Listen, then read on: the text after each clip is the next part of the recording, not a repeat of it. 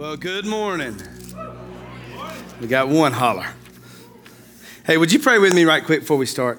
God, um,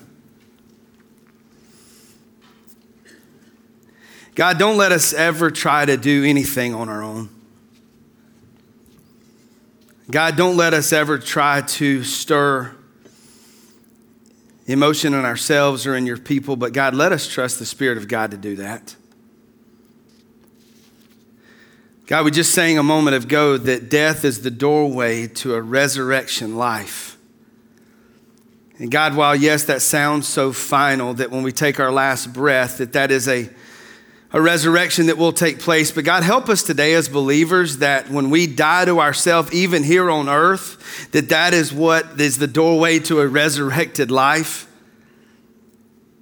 And God, if we will die to ourselves today, God, we're going to walk in freedom.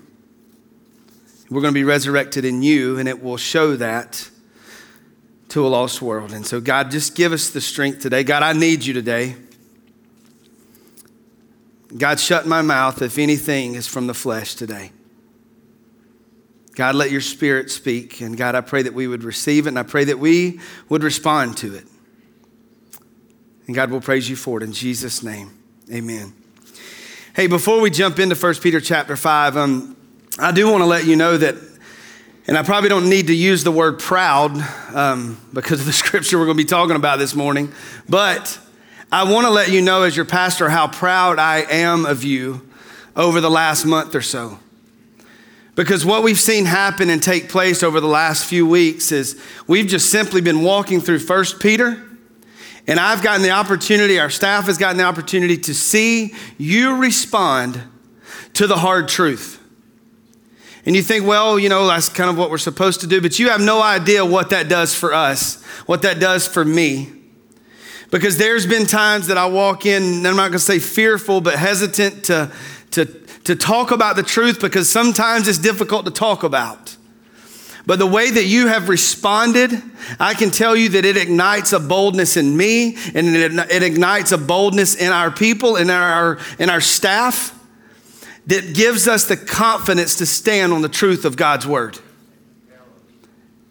And my prayer is today that you did not come to hear some easy to listen to message, but you came to hear the truth. And when we hear the truth, by the power of the Holy Spirit, we respond to the truth. I don't want you to respond to me. I don't want you to respond to worship. I want you to respond to the truth of God's word. Because you know there's freedom in that. John chapter 8. Look at what it's, you don't have to turn there. I'm sorry I said look, but just listen. Jesus says this if you continue in my word, continue in my word, then you are truly disciples of mine, and you will know the truth, and the truth will make you free. It's the Word of God that sets us free. But are our hearts ready to hear the Word of God? Are we ready to respond to the Word of God? So we're going to start um, by closing out today in 1 Peter. I hope you've been reading along with us in our soap journals up to this point. Um, we'll be starting tomorrow in 2 Peter. And so if you still don't have a soap journal, I would ask you to pick one up and you can start tomorrow in 2 Peter. Um, but we're going to wrap up today in 1 Peter. And, you know, it's going to be a lot different today. And, and there's a lot of times that when God leads me in a direction, believe me, I argue with it, I fight with it because it makes me uncomfortable with some of the things that I feel that God lays on my heart to, to show you. And, and today's one of those. So I'm praying um, that God has His way, that all I'm supposed to do is be obedient to what He's laid on our hearts to share today and in the format that He's laid on our hearts to share it. Because up to this point, we've really almost every week have summarized a chapter. But today is, an, uh, is the polar opposites of that. We're only going to be looking at two verses in 1 Peter chapter 5. We're only going to look at two. I'm not going to call them simple verses, but we're going to look at two difficult verses. So if you've got your Bibles, and I want you to open to 1 Peter chapter 5, and we're going to read verses 6 and 7. Therefore, humble yourselves under the mighty hand of God, that he may exalt you at the proper time, casting all of your anxiety, most of your Bibles probably say cares, but casting all of your cares on him because he cares for you. If you've read chapter 5, what you've noticed is he started out chapter 5 talking to the elders or the leadership of the church, and then he includes the people and how the people are supposed to respond to the leadership and the elders of the church. But by the time we get down to where we're reading from today, he's addressing the entire church. He's addressing the leadership, he's addressing everyone that makes it up. And so, what he's encouraging them with again is what we've heard from chapter one all the way to chapter four is that we as believers are going to struggle. We're going to be persecuted. We're going to be rejected. But we're doing that because of our faith.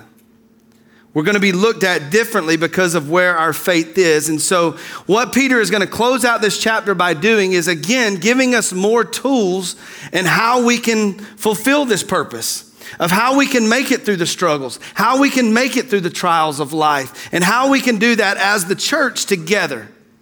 But if you notice in verse 6, this is a very difficult concept to teach on. Because the first thing he tells us to do as believers is to humble ourselves.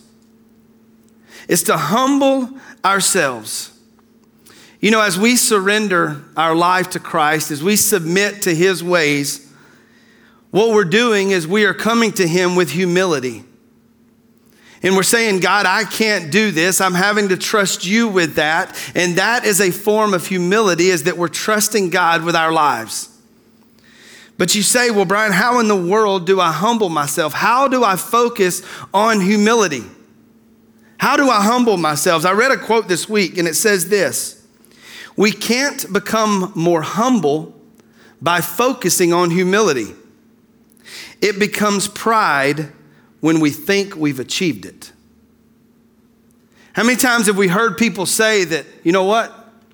I'm the most humble person you'll ever meet. This humble thing, this humility, I've got it down. I am good at being humble. You hear what I'm saying? We're boasting of our humility, so therefore we are prideful in the very idea that we're humble. So you say, well, how in the world do I practice humility? How do I walk with a humble heart? How do I walk with a humble spirit? Humility can be easiest defined as the absence of pride. Pretty simple. Humility can be easiest defined by the absence of pride. And this is again why we love the truth of God's word, because the way that we practice humility is to expose pride. And guess what the word of God is so good at? It's good at exposing pride. It's good at exposing things of our life. So, how do we practice humility? We pray that God exposes the pride in our lives. You know, pride is the very thing that got Satan kicked out of heaven. Ezekiel 28 17, you don't have to turn there, I think it'll be on the screen. But in Ezekiel chapter 28, verse 17, this is a conversation that's taking place to him, the enemy. Your heart was lifted up because of your beauty. You corrupted your wisdom by reason of your splendor, and I cast you to the ground, and I put you before the kings that they may see you. See, Satan himself was using the very gifts that God had given him not to lift up the name of God, but to lift up his own name. He was wanting all the glory that was God's to be his. In Genesis chapter 3, I think it's verse 5, we see that, that pride was the very thing that led to the fall of man. Again, the enemy, doing what he does best, he told Adam and Eve, he said, Look, if you'll just eat of the fruit, you'll have the same knowledge of God. You'll have what is God. So therefore, we see the pride welling up. They wanted what was not theirs. They wanted the knowledge of God, and therefore, this is what birthed sin in your life and my life and all of mankind. So, pride is the very thing that leads to destruction. The biblical point of view, if we're talking about pride, here it is. This is it in a nutshell. Pride is our attempt to give ourselves credit for something that God has accomplished. Pride is, is the attempt for us to give ourselves credit for something that God has accomplished. But where we also have to be careful with pride is that we, as believers, don't attempt to do something that only God can do. That we don't attempt something that only God can do. For instance, salvation. You know, I can tell you that God is doing something absolutely amazing in the life of His church here. And it's almost every day this week I was having or hearing about a, a conversation where somebody was wrestling with their salvation because the enemies told them that they have the ability to please God. The enemy is a liar, he is a deceiver, and he is telling non believers that, look, you've got to live a life up to this standard in order to make God love you. And so, therefore, that is pride welling up in us because we think we have the ability to make God happy with us. We think we have the ability to make God save us. But the truth is, is when we have to die to ourselves, when we come humbly before God, we're not trusting in our ability to please God, but we're trusting in the idea that God is already pleased through the death, burial, and the resurrection of His Son Jesus. It has nothing to do with us. It's about the finished work on the cross, and that is the only way we ever come to salvation. So don't have the don't let the enemy lie to you and tell you that you can make God happy, that you can live a life that, that God will be pleased with you. The only way God is pleased with you is by you trusting in his son Jesus. That's it. That's it. But another way that we try to do things that only God can do is we try to gain success or we try to make a name for ourselves.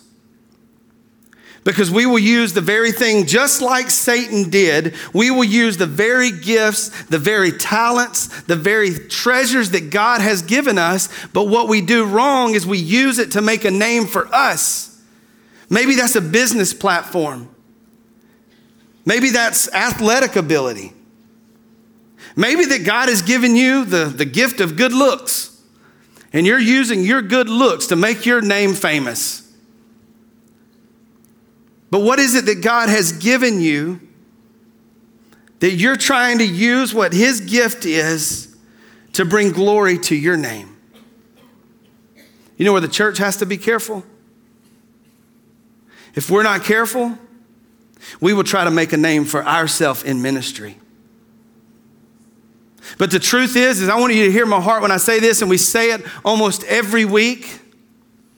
We want God to do a miraculous work in the life of His church here at Chestnut Mountain, not so that everybody will be talking about Chestnut Mountain Church, but the reason that we want to see a powerful movement of God, the reason that we want to see people saved, that we, the reason that we want to see lives changed is not so that people will talk about us, but we want people talking about Him. I could care less if Chestnut Mountain Church is attached to anything. Because if we're doing that, church, what we're doing is we are in attempt trying to steal the very glory that was created for God. We don't want His glory, it's not ours. But the reason that God is doing what He's doing in the life of this church is because I truly believe He sees that our hearts are pure and that we want His name to be made famous. We don't care about a church name. But the very abilities that, that you have, the very talents that you have, were given to you to make him famous. But when we use it for our own glory, now we're also a thief. Now we're also stealing what is not even ours to begin with. We're an attempt trying to steal the glory of God. So, those things that we try to do that only God can do is we, we try to gain success. We, we've lived in the past where we think we can save ourselves, but we also find ourselves trying to find purpose or trying to find direction in our lives. You know, over the last couple of weeks, it's like every conversation that I have with somebody, it's, it's somebody who's absolutely worn out. They're weary, they're, they're struggling, they're ready to just throw in the towel. And it all hinges and, and, and, it is wrapped around this idea of trying to find a specific direction or trying to find purpose for their life. Maybe they're walking through a decision time of, of some major decisions in their life, or maybe they're walking through a job change, or, or maybe they're wrestling, trying to find direction, trying to find the spouse that God has for them, or, or maybe it's just simply they are wrestling and struggling and battling because they're trying to find peace. They're trying to find joy. But the problem is is their pride is telling them that they have the ability to do it on their own. The enemy is telling them if you'll try hard enough, if you'll look over here, if you'll look over there, if you'll try this or you'll try that, you will find what you're looking for. And what we find is this is what leads to exhaustion. This is what leads to frustration. This is what leads to anxious hearts is that we're, we're, we're, basically saying our pride is telling us, you know what, God, I don't need you. I can figure this thing out on my own. I can figure this thing out by myself. I don't need your help. And you know, this week is as I wrestled and I and I prayed and I asked God, I said, God, what is in chapter five that you would have for your people? And And when I landed on these verses, I was like, man, how in the world are we going to talk about being humble? And how are we going to talk about just casting all of our cares on Him? And,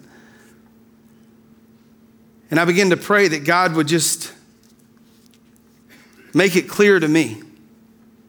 Make it clear to me so that I could then make it, attempt to make it clear to you. And so God laid something on my heart. Um, that I guess I would refer to as a, a modern day parable. And I know what we're about to share with you is about as elementary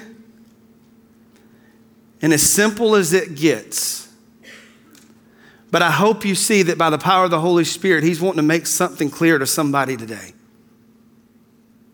He's wanting us to show, He's wanting to show us how we humble ourselves how he can expose the pride in our life. And so I've got a little, I guess, again, parable, if you would, and that I want to show you this morning. And I remember that one of the one of the joyous things of my life as being a dad is Christmas and birthdays of when my, my kids get presents. And one of the most favorite things that I loved that when they would get would be Legos.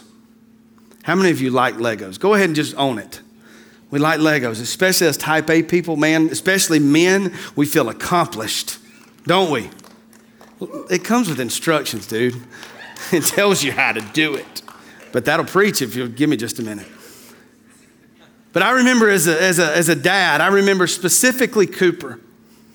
He's one of our twins. Cooper is now 10. And it, the story I'm going to share, I think he was in the, anywhere from five to six years old. I remember that he opened up some Legos at Christmas time, and I loved it.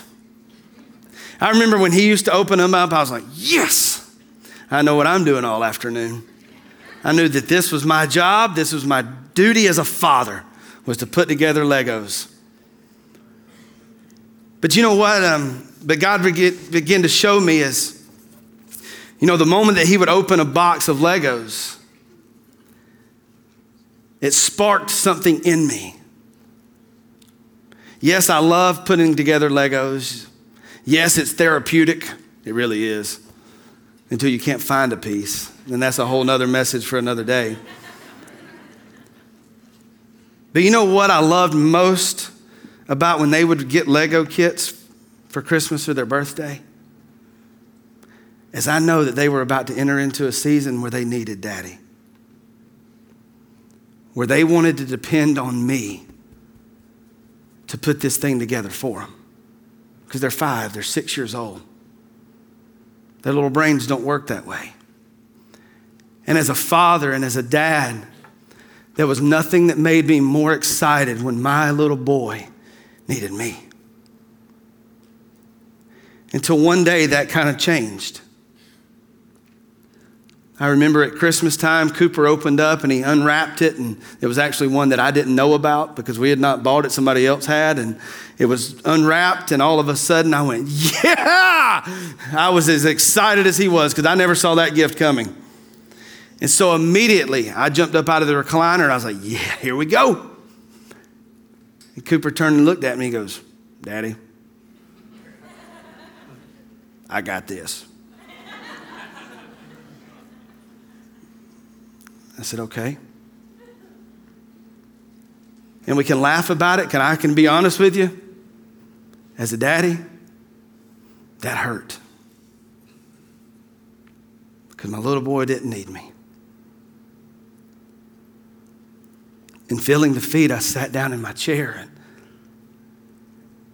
and I watched Cooper make his way over to the coffee table in the living room and he spread everything out and he opened the box and he dumped the box out. And you know all those little individually wrapped packages of legos which that's cheating by the way. Whatever happened to the old days when you just dump it out and it's a pile? And all of a sudden i watched cooper and as a dad i had to sit and just watched him and i watched him break open every individual pack and dump it out on the table. Number one he was doing it completely wrong because you're supposed to keep them compartmentalized right you see, I mean, it's easier that way. It makes more sense as type A people. Don't mix the Legos. But as a dad, you know what I had to do? I had to love him enough to let him learn. As a dad, I knew that it wasn't going to end well. I knew that he was going to struggle.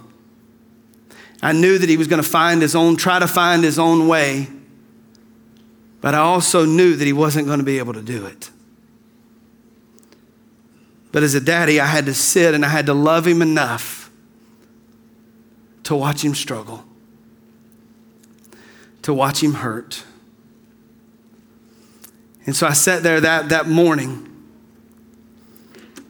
and I was sitting in my chair, and as Cooper was at the, as he was at the, the kitchen ta- or the, the living room table, I began to watch him trying to find all the right pieces, and I began to watch him struggle and I began to watch him throw things out and I began to hear him grunting and moaning and getting just mad and angry. But the more I saw him struggle, you know what I found myself doing as a father? I find myself inching up in the edge of that recliner. And I begin to try to watch because I was saying, at any moment, at any moment, he's going to turn around and ask for daddy's help. At any moment, he's going to reach out to daddy to help him. But I sat and I watched him struggle. And can I tell you, it is the most hurtful thing as a father to watch your child struggle. But I sat and I watched him say, okay, this will work. No, that doesn't work. No, this, this is the right piece. No, that doesn't work. I don't understand until finally, the moment I began to slide to, my, to the top of the chair, the front of the chair, just to get a closer look, hoping that my son was going to turn and look at me, do you know what he ended up doing next that probably hurt worse? He knew daddy was looking, so what he began to do in that moment is he began to shield me out. He began to try to hide his struggle. He began to try to hide that he couldn't figure it out. And you see what you're seeing already exercised in a five or six year old is what leads us all away from the Lord, and it is pride. Because in that moment, my son wanted all the credit for putting Legos together. He didn't want the father to get any credit for it. He wanted to get it all himself, and he was willing to turn his back and walk away from me in order to achieve it. Church, how often do we do that to our Heavenly Father? We say, God, I don't need your direction. God, yes, I trust you that you saved me, but I've got it from here. God, I can depend on my own ability to find the right job, to find the right spouse. And again, God, I don't need you. So, God, I can put, thank you for saving me, Lord, by the way. But man, I can find the right job. I can find the right career. I can find the right path. God, I don't need you. Would you leave me alone, God? I don't want you, you don't need to see this. I'm struggling. And then we turn to the very sin that Peter's been talking about that we ran back to. And now we find ourselves hiding that from the Father who loves us. And then all of a sudden, what we end up doing is going from one dead end to the next dead end, to the next dead end, to the next dead end, because we're trying to do something that only the Spirit of God can do. And that's to give us peace, that's to give us direction, that's to give us joy. But you better believe that with everything in me as a dad, I wanted to swoop in and rescue my little boy. But after what seemed like an eternity, watching him struggle, watching him fight, and watching him try to put all of the right pieces together, and even at times when it didn't fit, he forced it to fit. But you see, what happened next is exactly what Peter is telling us as believers that we've got to do. We've got to humble ourselves. And so, as my six year old bows, finally just puts his head down in defeat, and literally tears begin to roll from his eyes because he knew, he knew that he had made a mess. He knew that he had made the wrong choices. He knew that he had tried to put pieces together that weren't going to fit. But what he did next was he humbled himself and he picked up this broken mess. And he made his way over to me and he laid it in my lap. And he said, Daddy, I've made a mess. Daddy, can you help me? Daddy, can you help me? You see, church, the first thing that we've got to get to even today is we've got to humble ourselves and realize that we've made a mess. Realize that we've put the wrong pieces in the wrong places. We've forced things that we want to happen, but they're not to happen. Look, I spent my whole college career doing that trying to fit things in certain ways that I thought, okay, this is the timing of life. I need to be doing this. But I was forcing things and it was not what God had for me. Until finally I got made a mess and I said, God, here's my mess. But you see, not only does Peter tell us to humble ourselves, but he tells us to do it under the mighty hand of God. You say, okay, well, what does that mean? Brian, I know I've made a mess. I can admit I've made a mess. But what does it mean for me to humble myself under the mighty hand of God? While humbling ourselves is tough in and of itself, this next part, to do it under the mighty hand of God, can sometimes be even more difficult. And here's what I mean. You know, as Cooper walked to me with his broken mess and he laid it in my lap, and he did, he had created a mess. Stickers in the wrong place, and that's not good either because you know you get them a little bit, oh, drives me nuts. But when he handed me his mess, do you think I looked at him and said, Cooper, you're a failure? Cooper, you're such a loser. Cooper, you know better than that. No, you know what I did as a father? I, I took his mess and I laid it to the side. And I picked Cooper up and I put him in my lap. And I said, buddy, I'm going to help you. We're going to fix this. But Cooper, here's going to be the tough part. I'm so glad that you've humbled yourself and realized you've made a mess. But if you really want me to help you, if you really want me to fix this, you're gonna have to trust me. Because, see, all along the way, Cooper's been putting all these pieces in the wrong places and he's made a mess. I'm not going to go back and just undo it all and wipe it away and give him a clean start because he's made mistakes. So I know there's going to be consequences that we all have to pay for the mistakes that we've made. But here's the beauty of a loving father. I remember I looked at Cooper and I said, okay, Cooper, if you're really going to trust me to fix this, this is going to hurt because I'm going to have to break apart a lot of the things that you thought were right. I'm going to have to remove a lot of the puzzle pieces that you thought fit, and I'm going to have to sit them over here. What felt good, what looked good, Cooper, it didn't fit right here. And what I ended up having to do is tear apart everything that he had accomplished on his own and I remember Cooper would even argue with me. He would say, but daddy, but I think that fits. No, Cooper, it don't. How much do you trust me? How much do you trust me, buddy? Are you going to let me just keep breaking it apart? But daddy, that felt good. That looked good. That was supposed to. No, Cooper, just hush. Just trust me. But you see, what Cooper learned to do is Cooper learned to trust his daddy to tear it apart. Cooper learned to trust his daddy to break things apart, but but you know what I didn't do is I didn't take all of those pieces that we broke off and, and throw them in the trash can. I didn't just scatter them about because guess what? As a loving father, I'm going to use them anyway. So I'm going to take those broken pieces that don't fit and I'm going to orchestrate them and put them exactly where they belong, not so that it makes Cooper look good, but so that it brings glory back to the Father. So that when Cooper gets to the end, when the mission is accomplished and we see the finished product, Cooper's going to say, you know what? Daddy had it figured out the whole time. All I had to do was trust him. You see, these are the very same pieces that created this mess. But in the hands of the Father, this is the end result.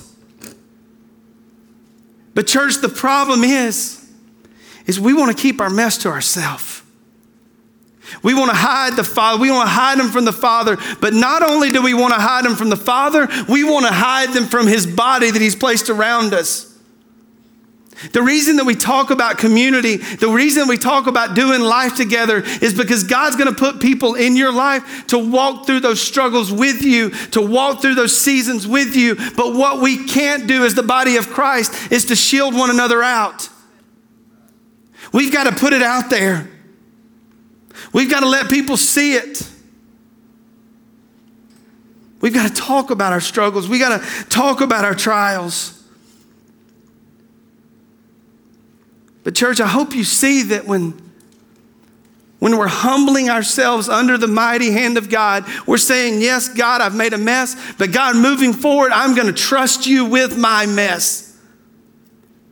You see, you're doing the very thing that Peter's writing about in verse 7 that we're casting all of our anxiety or cares on Him because He cares for us. When we give Him our mess, are we going to trust Him to rearrange some things, to tear apart some things, to break away some things? And today, there's no doubt that there's people here that you're wrestling with business decisions, you're wrestling with relationships, you're wrestling with, with job opportunities. But can I tell you, cast all of that care on Him because He cares for you. He's going to lead you where He wants you, not for your glory, but for His. But do you trust Him enough to do it? Do you trust Him enough to do it? But when we cast all of our cares upon Him, we're knowing, we're trusting that He cares for us, but we're also trusting the promise in verse 6 that in His time, in the proper time, He will exalt you. He will exalt you in the proper time.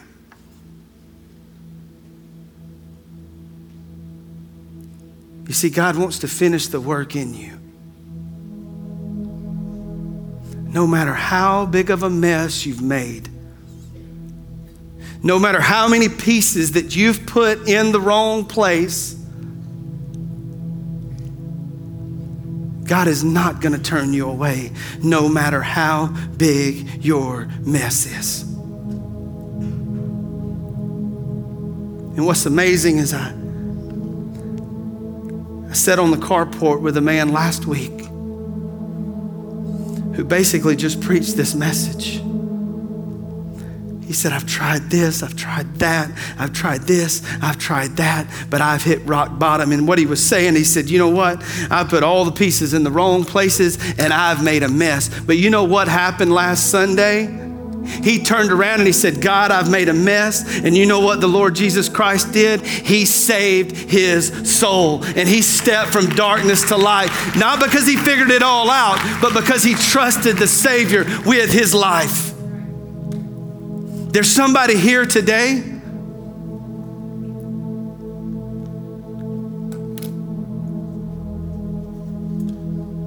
You've got to realize that when God's work is finished in you, that's when He'll exalt you. When God has you molded into the image of His Son, when his work is done in you, that's when you will be lifted up. Because you see, that's what Jesus Christ does. In the moment, in the moment he stands, you stand before God, the Savior is with you.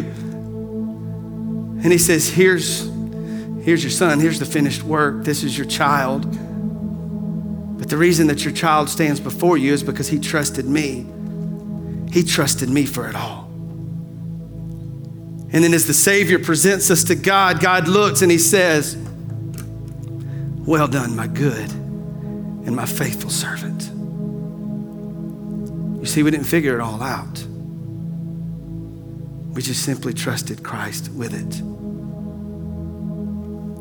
And so this morning, my question to you would be How many of you are worn out? How many of you are filled with anxiety and being anxious for what tomorrow holds and what decisions you're going to make tomorrow? How many of you are so burdened down because you're trying to make sense of it all? And in the process of trying to make sense of it all, you've made an absolute mess. I want to ask you this morning to humble yourself. Bring your mess to the feet of Jesus and say, Lord, I know. I know I've messed it up. But Lord, today I'm humbling myself under your mighty hand and I'm going to trust you. I'm going to trust you in this season of, of tearing it apart.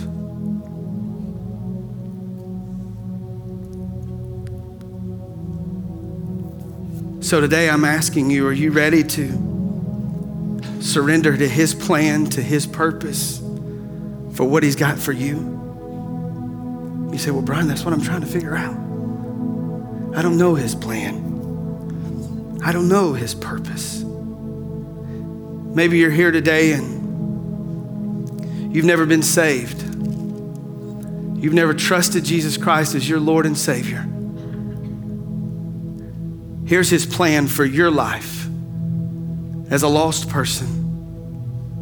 2 Peter chapter 3 verse 9 Peter writes, he says, The Lord is not slow about his promise, as some count slowness, but is patient toward you, not wishing for any to perish, but for all to come to repentance.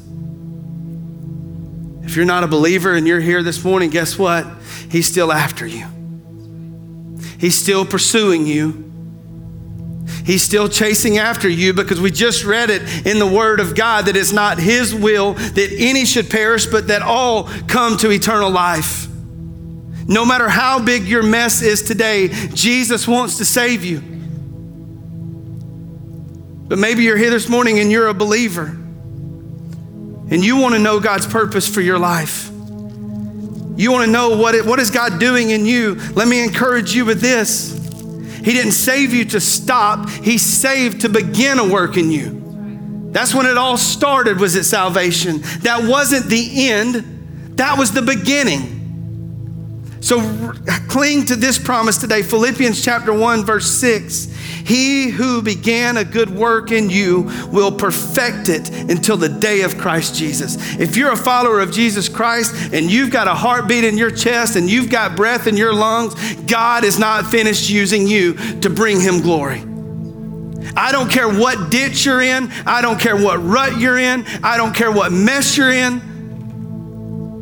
But God wants to use you right where you're at. But the bottom line is today, and look, what I loved about last week was the boldness that I saw in you because we had people responding before the band ever took the stage.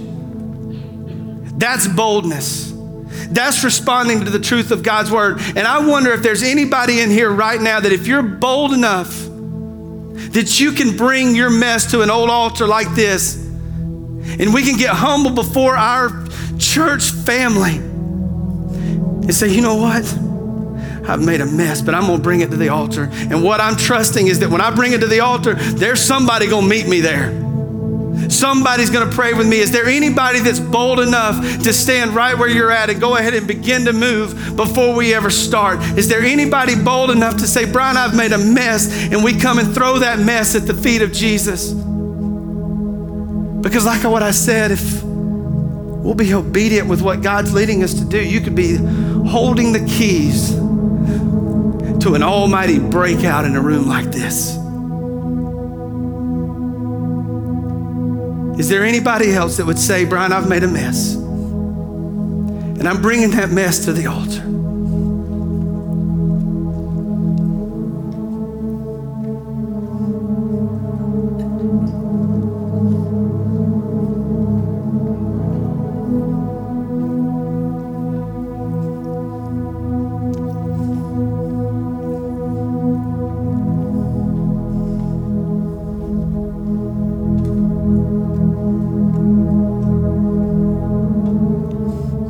Thing that'll keep you in your seat is pride. That old enemy's crawling up on your shoulder right now and he's saying, uh-uh. My wife, she thinks I've got it all together. My husband, he thinks I've got it all together. And if I go down, I'm going to look weak. Humble yourselves before the almighty hand. Cast your cares on Him because He cares for you. Maybe you're here this morning and you've never been saved by the grace of God. You've never trusted Jesus Christ as your Lord and Savior. If you're here and that's you, I would ask you to be obedient and move as the Spirit leads.